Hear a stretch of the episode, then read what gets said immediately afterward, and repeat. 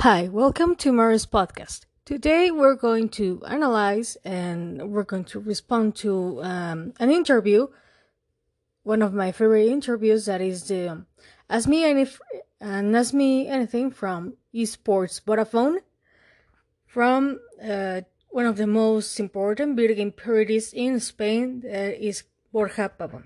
So, welcome and I hope you enjoy this episode.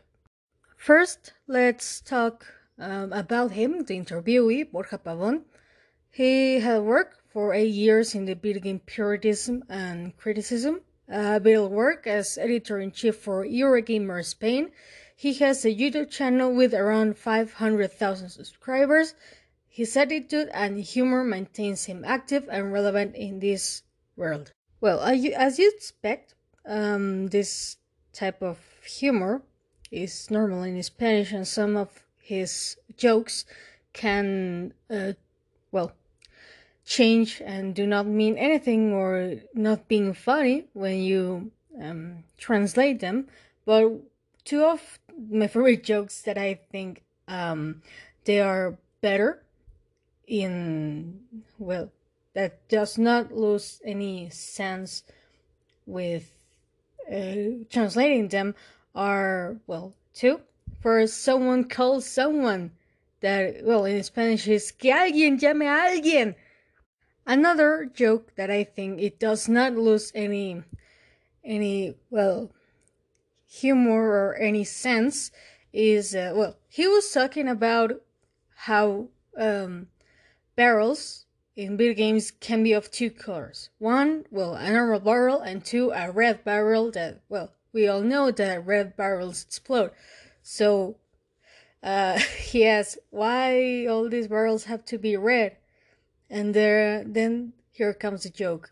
We are, well, there is a guy that is in a blue car and says, we are really sick of chromatic oppression. Blue is also a color.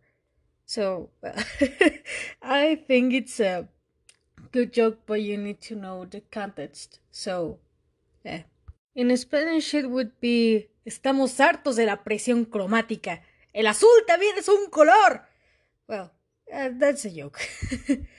if you ask why I perfectly can speak Spanish and why I have some problems with grammar or with um, pronunciation, is because I'm Mexican. So.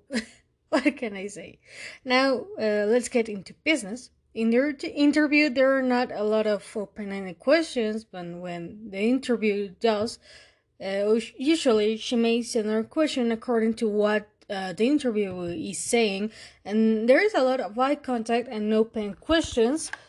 Um, also, this well, the interviewee uses a lot of his body language and a little pick of his humor an impeccable use of words um, with a little well some bad words. They are they're floating. Usually him and the well he and the interview uses jargons relation to uh, games. Also um, well yes open questions are the most uh, prevalent.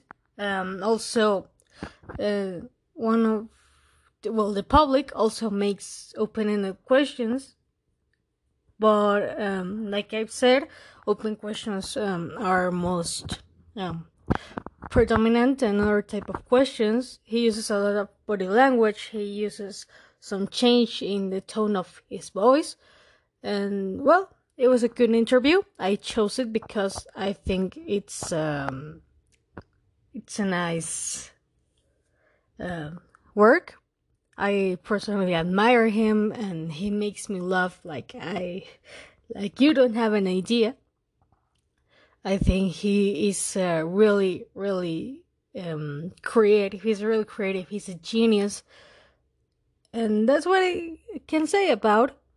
Also, well, stay tuned for more. And this is all for today's episode. Goodbye.